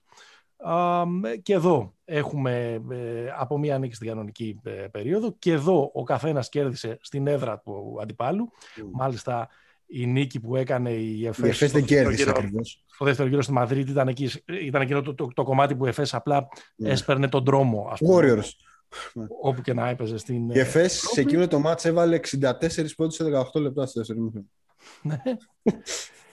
Μας φαίνεται, ε, και μας φαίνεται και πολύ φυσιολογικό έτσι, με αυτό που ναι, ναι. βλέπαμε. Δεν είναι τίποτα δηλαδή. Η εικόνα ήταν, ήταν υπάρχει, πολύ δυνατή. Υπάρχει μια αίσθηση λόγω της φόρμας ότι είναι η πιο άνηση σειρά δεν είμαι, πολύ, δεν, δεν είμαι πολύ σίγουρος ότι θα συμφωνήσω με αυτό, γιατί δεν θέλω να υποτιμήσω μια ομάδα που έχει τις προσωπικότητες και την ιστορία της Real. Τζιμ, τι λες; Καταρχήν είναι πιο λαμπερή σειρά, έτσι, ναι. ε, νομίζω. Μιλάμε τώρα για μια ομάδα, η ΕΦΕΣ, η οποία είναι φαινόμενο στο ευρωπαϊκό παρκέ τα τελευταία δύο χρόνια. Η Real είναι η Real, η επιτομή του winning culture και ξέρω πώς να παίρνω αυτά τα μάτς και δεν... έχω τρόπους να κερδίζω και, και, και με παίκτες νικητές, φτασμένους, με πάρα πολλές λύσεις. Ε, θα συμφωνήσω με τον Πάνο. Ε, με αυτή τη στιγμή οι δύο ομάδες ε, δεν είναι πολύ κοντά αγωνιστικά. Η ΕΦΕΣ είναι πολύ καλύτερη ομάδα από τη Real. Το θέμα είναι όμως ότι τα playoffs είναι μια, ένα άλλο γήπεδο. Για παράδειγμα, ε, ο Λάσο δεν είναι τυχαίος. Είναι ένας από τους καλύτερους προπονητές στην Ευρώπη. Ε, είναι υποτιμημένος λίγο στην Ελλάδα. Δεν χρειάζεται να πούμε το γιατί. Έτσι. Ε, το πρόβλημα σε αυτό δεν είναι ο Λάσο, η Ελλάδα είναι. ναι, ακριβώς. Δηλαδή, ακόμα, συγγνώμη, ακόμα και ο τρόπος που η Real σε μια χρονιά που ίσως δείχνει μεταβατική, που δεν ήταν τρένο, που ίσως αποκλειστεί από την. Ε, που πιθανότατα θα αποκλειστεί από την ΕΦΕΣ. Λέω. Που έγινε, που έγινε ο, φυτόριο του NBA ο τρόπος με τον οποίο χτίζει τα επόμενα χρόνια, έχοντας ήδη ε, τρεις υπογραφές για του χρόνου και έχοντας και τρία φιντάνια. Κρατώντας την ομάδα του ψηλά. Ναι, είναι υποδειγματικό ρε παιδί μου. Δηλαδή, ναι. εκεί, εκεί φαίνεται. Οι ομάδες δηλαδή εκτός από τους τίτλους φαίνονται και στο να μπορούν να λειτουργούν με αυτόν τον, τον τρόπο. Είναι υπόδειγμα κάτι από το Α στο Ω. Κάτι για Σπέρς θα πει τώρα πάλι ο δεν, δεν κάνει tanking real αυτό. Ναι. Ναι. Για να πούμε κάτι, ότι συμφωνώ απόλυτα σε αυτό. Έτσι. Αυτό είναι το process. Να προσθέσω βασικά ότι ε, η Real ε, είναι κάτι σαν το Duke ή σαν το Kentucky στην Ευρώπη αναφορικά με τον τρόπο που τη βλέπουν οι νεαροί παίκτες. Δηλαδή μπορεί να διαλέξει και να πάρει οποιονδήποτε και να τον φέρει. Οπότε το ταλέντο που μπαίνει στη Real ε, είναι άλλο όπλο. Δεν είναι το ίδιο ταλέντο που θα μπει στι δικές μας ομάδες ή σε κάποια άλλη μέσα. Ξέρεις ότι θα παίξει. Το ταλέντο ναι. εκεί ξέρεις ότι, θα, θα γίνει παίκτης. Ναι, δεν θα πάει καν σε ένα καλό κολέγιο του ναι. Division 1. Θα έρθει στη Real.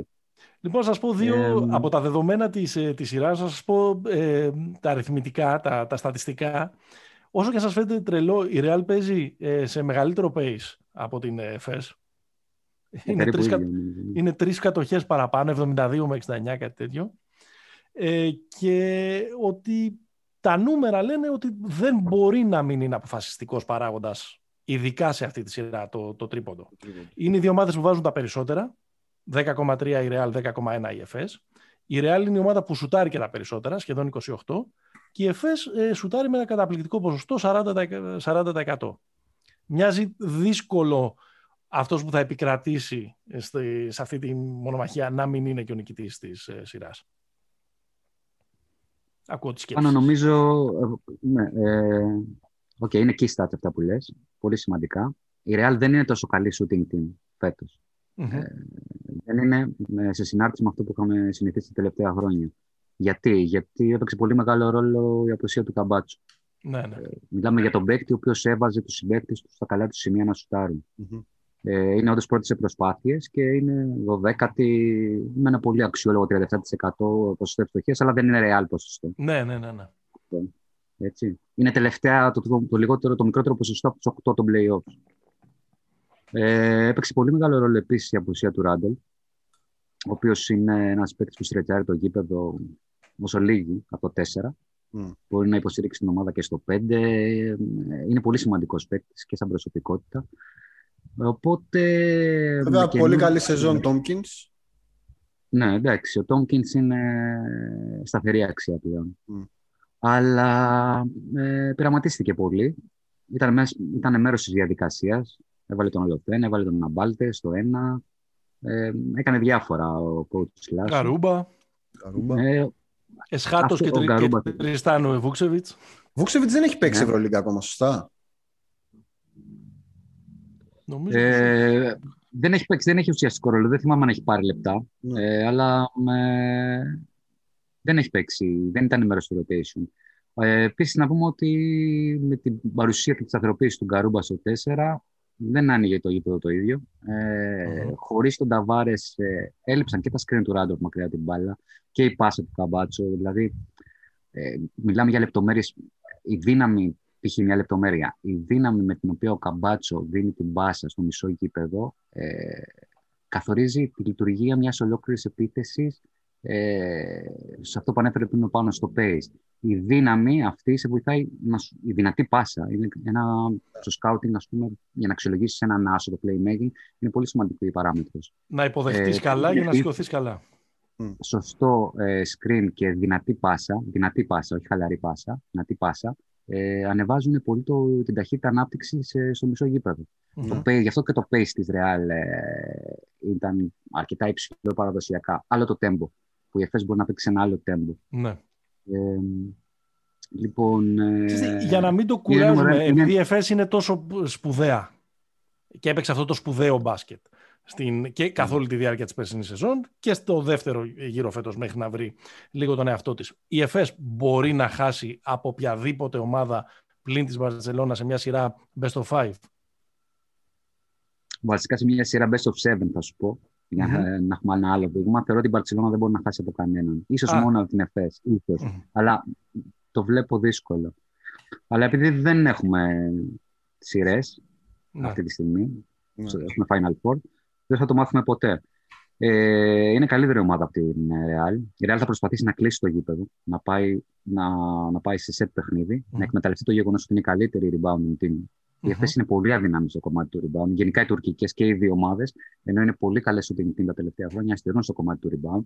Ε, η ευθέση είναι αδύνατη σε αυτό το κομμάτι. Ε, βέβαια, όταν βλέπεις τώρα το Λάρκιν και το Μίσιτ και μπαίνουν και σκοράρουν με τον Ταβάρες, λες και παίζουν με το ανήψη ε, κάπου ε, παρετήσει. Δηλαδή, βλέπω γραβάτες να βγαίνουν να το λάσω, να κολλάρα τα πουκάμισα να φεύγουν, ε, τέτοια. Ναι. Αν το δούμε αυτό. Ή να είναι καλύτερος ε, ο Ταβάρες σε σχέση με την εμφάνιση που έκανε πρόσφατα στην, ε, στη Μαδρίτη.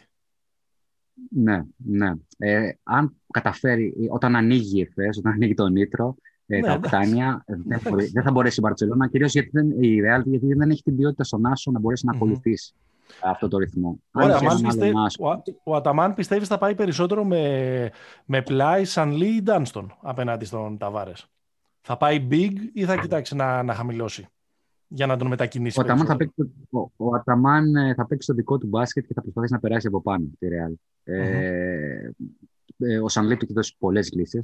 Ναι, ναι. Θα βασιστεί πάνω του. Σίγουρα και με τον Ντάνστον. Ε, ο Πλάις από πίσω μπορεί να το, είναι ο ψυχο που μπορεί να τραβήξει λίγο πιο έξω τον Ταβάρες. Ε, νομίζω ότι όλο το παιχνίδι θα γίνει στα γκαρντ. Mm. Ο Τέιλορ με τον ε, Αμπάλντε, πολύ δύσκολη αποστολή. Ο Τέιλορ διαχρονικά είναι παίκτης κλειδί στα playoff, σαν defensive mm. stopper. Το έχουμε δει και με τον Παναθηναϊκό, με τον Καλάθη. Ε, πλέον όμως ε, είναι επικίνδυνη αποστολή, είναι, μάλλον όχι, είναι Mission Impossible το Μίσιτς, Λάρκιν. Ο Μίσιτς είναι πιθανόν ο MVP της χρονιάς, ε, φέτος στην Ευρωλίγκα. Ε, παίζει σε άλλο επίπεδο.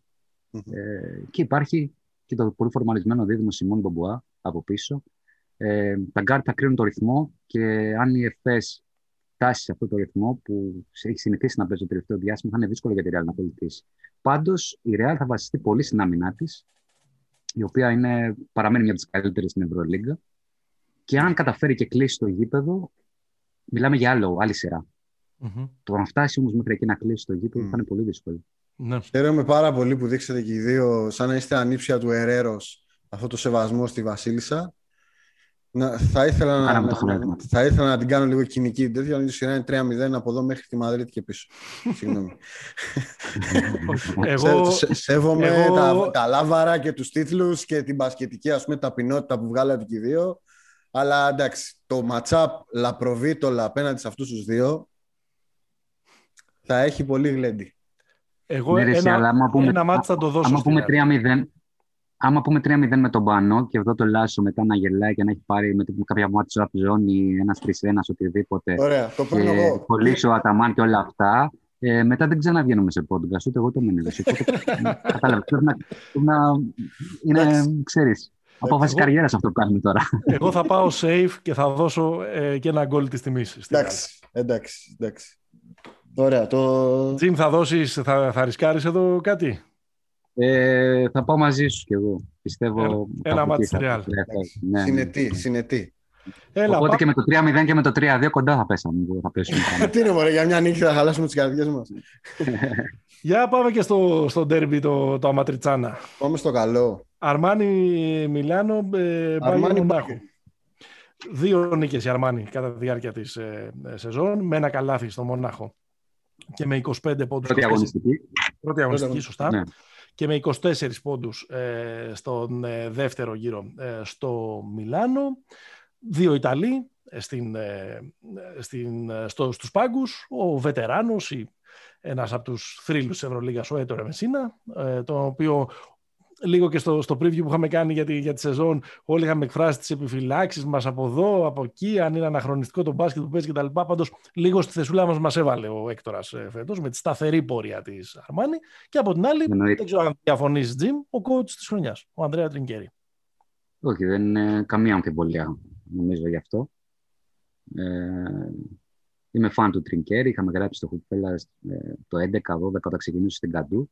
Και το έλεγες ε, και στο preview, μην τον υποτιμάτε φέτος. Το έλεγες. Ναι, το έλεγα. Βέβαια, ε, να πω ότι στα power rankings του Κουπέλα τον είχα στο νούμερο 18, την ε, Bayer. Εντάξει, okay, δεν πίστευα ότι είναι για εκεί, γιατί είμαι μεγάλος φαν του Τρινκέρι από τις εποχές και της Καντού και της Μπάμπερ. Αλλά θεωρήσω ότι με το ρόστερ αυτό πολύ δύσκολα θα πάει. Θα, ε, καλά, σε καμιά περίπτωση εκεί που έφτασε, αλλά θα παρουσιάσει κάτι καλό. Ε, οπότε μπορούμε να κάνουμε ένα podcast με τα fail μου, αν θέλεις. Ε, το θυμόμουν, το θυμόμουν, το θυμόμουν διαφορετικά. Το θυμόμουν ότι το. Γιατί και εγώ τον είχα πολύ ναι. χαμηλά. Νομίζω τον είχε. Θυμόμουν ότι τον πίστευες περισσότερο στην αρχή της χρονιάς. Τέλος πάντων, ναι, ας το αφήσουμε την αρχή της χρονιάς. Α πάμε, ας πάμε στο τώρα. Εδώ πέρα έχουμε μία ομάδα όπως είναι η Bayern, η οποία ε, όλη τη χρονιά λέμε θα σκάσει. Θα σκάσει. Θα σκάσει. Μέχρι εδώ ήταν. Πόσα μάτσα ακόμα θα πάρει στον πόντο; Είχε 18 παιχνίδια ε, που κρίθηκαν από τα 34 της, κρίθηκαν ε, σε, από 5 πόντους και κάτω και πήρε τα 12 από αυτά. Θα σκάσει, θα σκάσει, θα σκάσει, δεν έσκασε ποτέ. Το θέμα είναι τώρα ότι πάμε να συζητήσουμε για play-off, στα οποία εκτός του James Gist, κανένας άλλος παίχτης της δεν έχει παίξει το ένα μάτς. Ναι. Λοιπόν, ε, θα σου πω την αίσθηση που έχω από αυτή την ομάδα. Έτσι. Ε, ας το σημειώσουμε, πιθανόν θα είναι ένα ακόμα επικό fail αλλά ε, θα το πω. Ε, έθιξες πολύ σωστά αυτό το θέμα. Εμένα μου θυμίζει αυτή η πορεία πάρα πολύ την Πασκόνια τη σεζόν του Μπορούση, διαφορετικές mm-hmm. ε, αγωνιστικές κατευθύνσεις. Ε, υπάρχουν κοινά χαρακτηριστικά. Ε, σε δύο σημεία μου θυμίζει. Ε, απίστευτη ενέργεια ε, όταν ε, παίζει τη ζωή της στην τελική ευθεία του μάτς ε, έχει παίξει μεγάλο ρόλο που έχει γυρίσει μάτς που δεν γυρνάνε από μεγάλες διαφορές στην τέταρτη περίοδο. Baldwin, Zipser, Reynolds, Βάιλερ Μπαμπ. Τρομερή ενέργεια. Ε, μου θύμισε πολύ το δίδυμο Adams James, ο τρόπος που ε, αλλάζαν το momentum και γυρνούσαν χάγκα τότε. Από τις πιο ωραίες ναι. ιστορίες αυτής ναι, της ναι, ναι. στην Ευρωλίγκα είναι αυτή η ομάδα. Ε, λες και, δηλαδή, παίζανε δύο ταχύτητες πάνω τον αντίπαλο ε, mm-hmm. στην τελευταία περίοδο. Τρομερή ενέργεια. Αυτό και αυτό παίζει μεγάλο ρόλο την άμυξη. Με μαέστρο το, το Όπως και εκείνη η Μπατσκόνια, έχτισαν το momentum τους κερδίζοντας ε, σε σταθερότητα μάτς στον πόντο. Mm-hmm. Ε, και εκείνη η ομάδα της Μπασκόνια είχε κερδίσει πάρα πολλά μάτς στον πόντο. Και έκτισε έναν ατρόμητο χαρακτήρα, ας το πούμε. Ε, δηλαδή, ήταν η ομάδα που χαμογελούσε στην κολλέ. Δεν, ε, δεν ένιωθε στο τέλος. Έλεγε, είχε το, το, το συνέστημα ότι θα, θα κερδίσω ό,τι και να γίνει. Δηλαδή, θα κερδίσω στι λεπτομέρειες. Κάτι θα γίνει και θα κερδίσω. Mm. Είναι πολύ σημαντικό αυτό. Ε, την πιστεύω πολύ την Μπάγκερ. Ε, γενικά. Το Μιλάνο έχει, η Ολύμπια έχει πολύ πιο βαθύ ρόστερ. Υπερέχει πολύ σε ποιοτικό βάθος και υπερέχει πολύ σε εμπειρία. Έχει ναι. παίκτες ε, που έχουν περπατήσει τον δρόμο, έχουν κερδίσει. Πιν ε, Ροντρίγκεθ, Ντατόμε, Χάινς. Ε, ξέρουν όλα τα σόρτα για να φτάσουν εκεί. Μεσίνα, σίγουρα. 2-0 το μάτς της regular season ε, απόλυτη καρατόμηση στο δεύτερο μάτς στο Μεντιολάνου όπου η Μπάγκερ είχε 30% δίποτο, 14 τρίποντο, 7 assist για 20 λάθη, τη χειρότερη ναι. εμφάνιση της σεζόν. Είναι η καλύτερη αμυντική επίδοση της, ε, της Μιλάνου σεζόν νομίζω. Ναι, ναι. Ήταν και πολύ χάλια η Μπάγκερ. Όμως ναι. θεωρώ ότι ε, η σειρά θα είναι διαφορετική αυτή. Ε, η Μπάγκερ ε, έχει καλή τύχη να περάσει. Θα της έδινα πολύ καλή τύχη και με τη Τσεσεκά, αν έπεφτε σε ματσάρισμα. Έχει την ενέργεια, έχει το πιστεύω. Μπορεί ακόμα να κάνει και την έκπληξη στο Final Four να περάσει. Έχει, αυτό το, έχει αυτό, το, αυτό το πιστεύω σαν ομάδα αυτή τη στιγμή. Ε, σίγουρα. Είναι, είναι, είναι το μαύρο άλογο σου δηλαδή. Ακόμα, είναι το μαύρο άλογος. Είναι το μαύρο άλογο αυτή τη στιγμή για μένα. Ωραία. Τι κάνε τις ερωτήσεις ε, Θα είναι δύσκολη σειρά. Θα είναι δύσκολη σειρά. Μπορεί να πάει και στα πέντε μάτια. Θα είναι δύσκολη σειρά. Μπορεί να πάει και στα πέντε μάτια. Ναι. Εγώ θα σου πω. Εγώ πιστεύω. Κοίτα.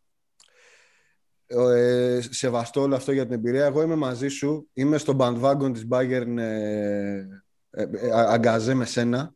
Θεωρώ ότι ένας πάρα πολύ κρίσιμος παίκτης αυτής της σειράς θα είναι ο Reynolds. Νομίζω ότι μπορεί να τους βάλει στα καλάθια ναι. μέσα. Και Κοιτάζοντας λίγο και επειδή στο προηγούμενο κάναμε και δώσαμε βραβεία, πεντάδες και τέτοια, νομίζω η σεζόν που έχει κάνει ο Reynolds είναι ασύλληπτη. Δηλαδή για ένα, για ένα παιδί που. Ναι. Πιστεύω ότι, εγώ πιστεύω ότι ο Reynolds μπορεί να έχει 20 πόντους μέσα όρο στη σειρά. Αυτό είναι ένα, ναι. ένα, ένα bold statement.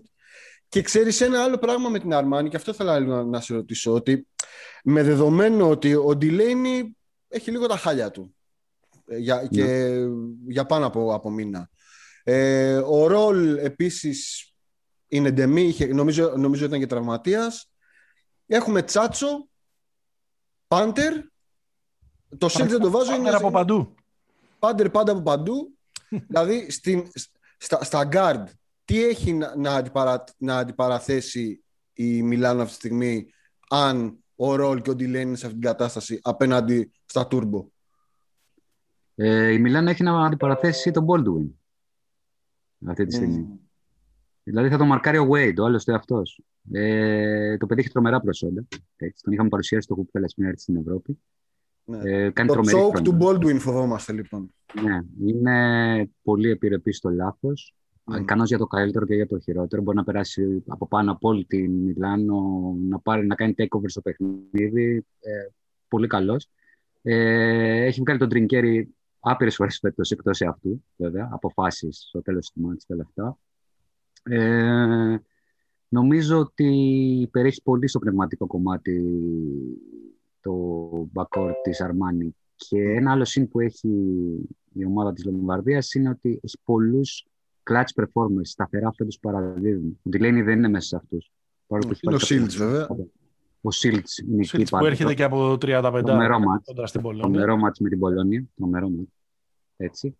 Ε, ο Πάντερ έχει βάλει πολύ μεγάλα σούτ στη σεζόν. Ο Τσάτσο είναι εκεί πάντα. Ο Χάιντ. Όλοι αυτοί βγάζουν clutch play σε, σε άμυνα επίθεση. Εντάξει, ο Ντατόμε έχει, έχει τέτοιους παίκτες η Ολυμπία. Mm. Ε, και θα προσπαθήσει σίγουρα, επειδή γνωρίζω τη φιλοσοφία του Μεσίνα και, mm. και διαχρονικά θα προσπαθήσει σίγουρα να παίξει με το μυαλό του Baldwin και του Reynolds. Είναι, είναι νομίζω αυτός ο δαίμονας που τους ψιθυρίζει στα αυτή κάποιες φορές. Είναι αν βγουν έξω από τον εαυτό τους, το χάνουν. Ναι. Αν βγουν έξω από τα ρούχα τους, το χάνουν. Αν καταφέρεις και τους μπεις στο μυαλό τους, το χάνουν τελείως. Εγώ δηλώνω, άλλη... πολύ, ναι, εγώ δηλώνω τρομερός φαν όλου αυτού του πράγματος που έχει γίνει φέτος στο Μόναχο και, ναι. και της χρονιάς του Baldwin είναι, είναι καταπληκτικός. Είναι, είναι και απόλαυση να τον βλέπεις σε ορισμένα στα μάτς που του πάνε καλά. Δηλώνω ακόμα επιφυλακτικός όμως δεν θα ήθελα να πάω σε μια μάχη ε, playoff με αυτόν τον στρατηγό. Μακάρι να με, να με βάλει να το, να το καταπιώ αυτό και να, και να επιβεβαιώσει οριστικά την άφηξή του, κάνοντας και μια ε, κατα, καταπληκτική σειρά. συζητάμε. Ναι, πολύ σωστά πάνω, δεν συζητάμε. Ε, εξού και τα λεπτά στο ΣΥΣΚΟ σε κρίσιμες καταστάσεις. Ναι. Αλλά ο ηγέτης της ομάδας είναι ο Λούσιτ, έτσι. Ναι, ναι. Ε, Αυτός ε, έχει πάρει την ομάδα πάνω του και ο Ζίψερ, αλλά κυρίως ο Λούσιτ. Ε, είναι η συνείδηση, η συνείδηση αυτής της ομάδας ο Λούτσιτς. Ναι, ναι. Ο Smart είναι, ότι είναι ο Smart για τους, για τους Celtics νομίζω. Ναι, ναι, ναι, ναι. ναι. Κάποιος μπαμπάς στο Μόναχο θα λέει την κόρη του Μπάλουιν και αυτός τον Λούισιτ. Θα λέει την κόρη του Ζίψερ. ε, νομίζω... Έλα, το πήγαμε από εδώ, το πήγαμε από εκεί, σας ακούω. Πρόβλεψη. Να πω κάτι ακόμα ότι ναι. καταρχήν η σειρά μυρίζει μπαρούτι.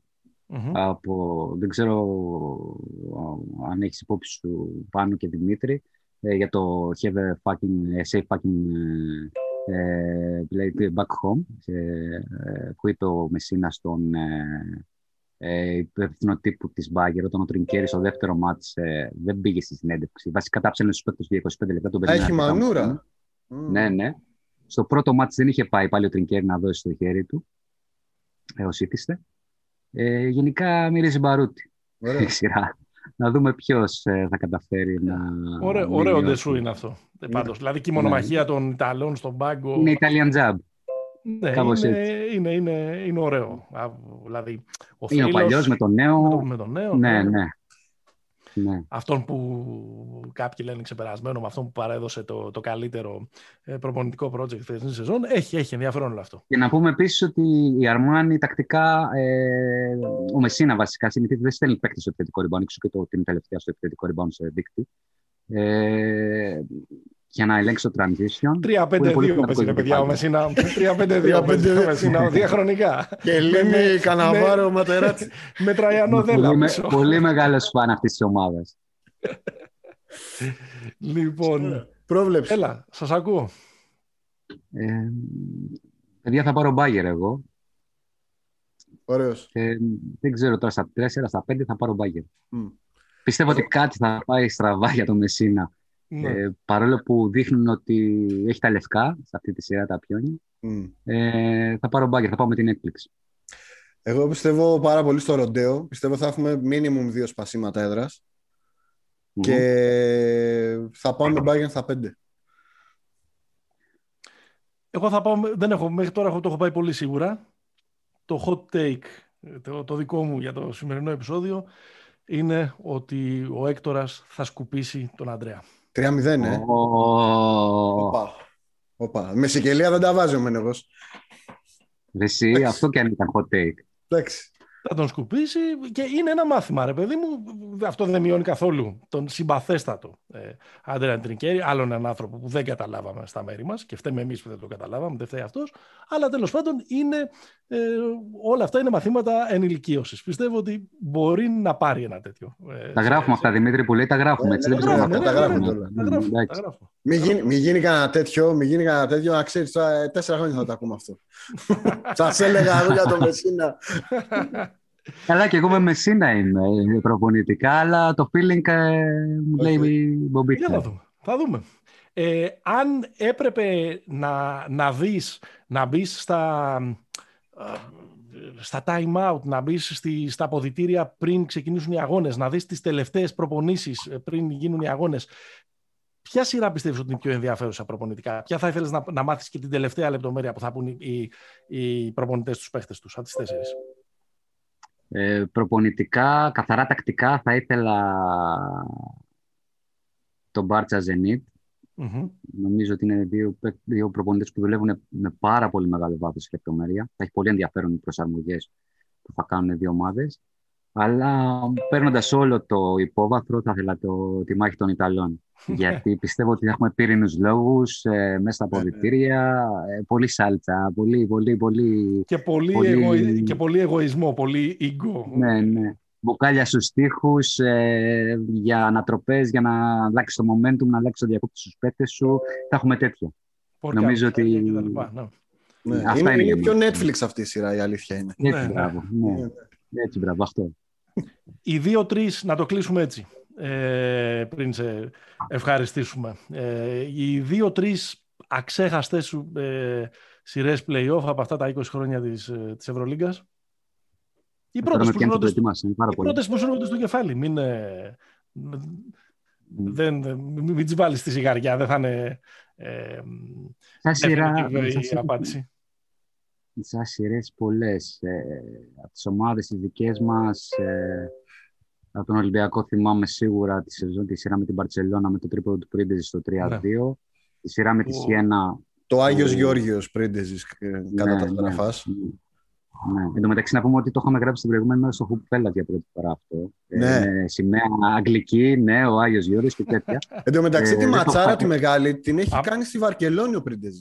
Έτσι, μπράβο, ακριβώς. Ναι. Και βέβαια από τις πολύ ε. μεγάλες ε, δικαιώσεις αυτής της δεκαετίας είναι Τζιμ, το κουφέλα πια. Δεκαετίας, ναι, από το 11. Δεκαετία. Ναι. Ε, ένα, πάντα ο Τζιμ είναι πολύ επιφυλακτικός στα προγνωστικά του κτλ. Εκεί νομίζω είχε, είχε μιλήσει για πολύ μεγάλη ευκαιρία του Ολυμπιακού και νομίζω ότι είχε δει τη σειρά 100%. Mm. Ε, το mm. 2000. Δεν το θυμάμαι πάνω, αλλά για να το λες έτσι θα είναι. Έτσι, έτσι, έτσι. και το θυμάσαι. το θυμάται γιατί ήταν κράξιμο στον Πασκουάλ. Κατάλαβες. Όχι μόνο, εντάξει, σιγά. Τσάβι υπέροχος. Να σου κρατήσει τα βιβλία. Ε, θυμάμαι για Ολυμπιακό τη σειρά με τη Σιένα, γιατί Ok, okay, σαν να ήμουν... Αυτή που κέρδισε ή αυτή που έχασε; Αυτή που έχασε, ε, ήμουνα... Καταρχήν, εντάξει, ε, ο Πάνος θα τα ξέρει αυτά, ότι ήμουν υποστηριχτή στη Σιένα, πήγαινα εκεί, σαν τον τρελό σταμάτησε τρεις φορές το χρόνο για αυτά να βλέπω. Mm. Ε, την υποστήριζα απέναντι στις εθνικές ομάδες, αυτό εντάξει μεταξύ μας. ε, λοιπόν, και σε Ολυμπιακό και σε Παναθηναϊκό απέναντι. Ε, τρομερή σειρά. Τέλος, ε, Από 48 πόντους παιχνίδι, 89-41 το πρώτο μάτσο ναι. τα τρία συνεχόμενα. Νομίζω ήταν ότι πολύ καλή ομάδα. Είναι μου κάτι. Ήταν. χρονιάς η σειρά που ο Παναθηναϊκός κάνει το 3-1 στην ε, Μπαρτσελώνα και, δεν, και της στερεί το Final Four στην έδρα της και η Σιένα ε, γυρίζει από το μείον 48 είναι, είναι μια καταπληκτική χρονιά αυτή. Ποιος ήταν τη Σιένα τότε, ήταν Μακιντάιρ; Μακάλεμπ. Ο... Καλά, τότε είχα, είχα φορτώσει που. Ναι, ήταν Μακάλεμπ, Γιάριτς. Είχε πάρει το Γιάριτς στη χρονιά. Ζήσης, Χέρστον, Μό. Στόνροκ. Ε, Λαβρίνοβιτς. Καλά, Στόνροκ είναι εκεί πριν τη Σιένα. Ναι. και με την Τελκάμπο έχει πάει μαζί. Μακιντάιρ ήταν το 2009 που τον είχε βρει ο Παναθηναϊκός. Ναι. Είναι αυτό το Μακιντάιρ, Μακάλεμπ, Μπόμπι Μπράουν που ήταν η ίδια κοψιά ναι. αναδιαιτία. Νομίζω εκείνη η τριετία. Είναι δηλαδή και την επόμενη χρονιά, το 2012, που έχουμε τον Ολυμπιακό να ξεπληρώνει τη Σιένα με το ίδιο νόμισμα και εκείνη τη φοβερή σειρά Παναθηναϊκού Μακάμπη. Ένα mm. πραγματικό mm. Celtics Lakers στα πέντε μάτς. Ε, νο, ναι, νομίζω ότι αυτή, αυτή η διετία, ίσως και το 2013 να μπορεί να βάλει κάποιος την πολύ μεγάλη μάχη που δώσε ο Παναθηναϊκός του Παδουλάκη απέναντι σε μια πολύ καλή. Θα το έλεγα, θα το έλεγα σίγουρα. Τακτικά έχει τρομερό ενδιαφέρον. Πολύ, πολύ μεγάλη μάχη. Και τον Ολυμπιακό ε, με την ΕΦΕΣ επίσης εκείνη τη χρονιά στο δρόμο για το back-to-back που ήταν και ναι, αυτή γεμάτη στα πέντε παιχνίδια. Ναι, ναι, ναι. Νομίζω ότι εκείνη την τριετία, ακριβώς γιατί πια δεν ήμασταν οι βασιλιάδες στο budget, δεν ήμασταν, αλλά είχαμε το know-how. Ακριβώς. Ε, Παναθηναϊκός Ολυμπιακός. Ήταν, ήταν ναι. πολύ μεγάλη απόλαυση ο τρόπος με τον οποίο ξεδιπλώναμε αυτό το, το know-how και το κοντράραμε ναι. με τα αντίστοιχα της ε, στην Ευρώπη. Ναι. ναι.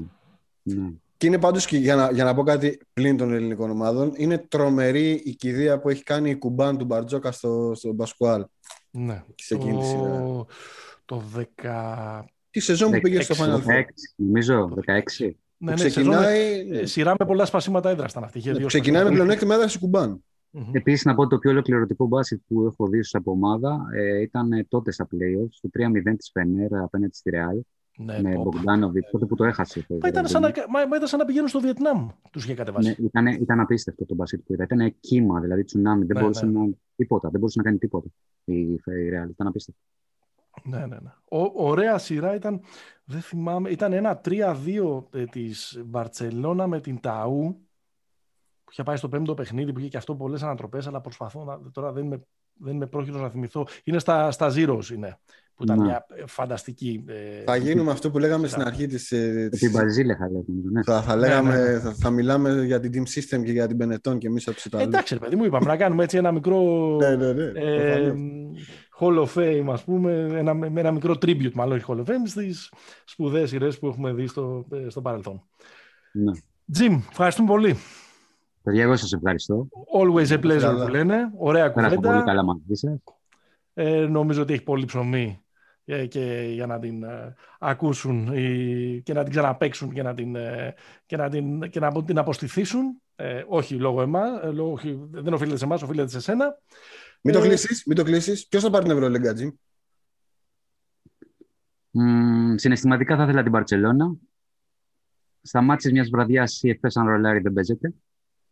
Και κάπου, εδώ κλείνουμε, και κάπου εδώ κλείνουμε και γινόμαστε Netflix και πέφτει η μαύρη, η, ένα μαύρο στην οθόνη και ακούγεται το μαύρο άλογο με τον τριγκέρι Έτσι, έτσι, έτσι. που καλπάζει. Να ψιθυρίζει γότθηκα από πίσω. Έτσι, έτσι, έτσι. με την κάπα του χάρου. Έτσι. Ευχαριστούμε πολύ. Παιδιά, ευχαριστώ εγώ.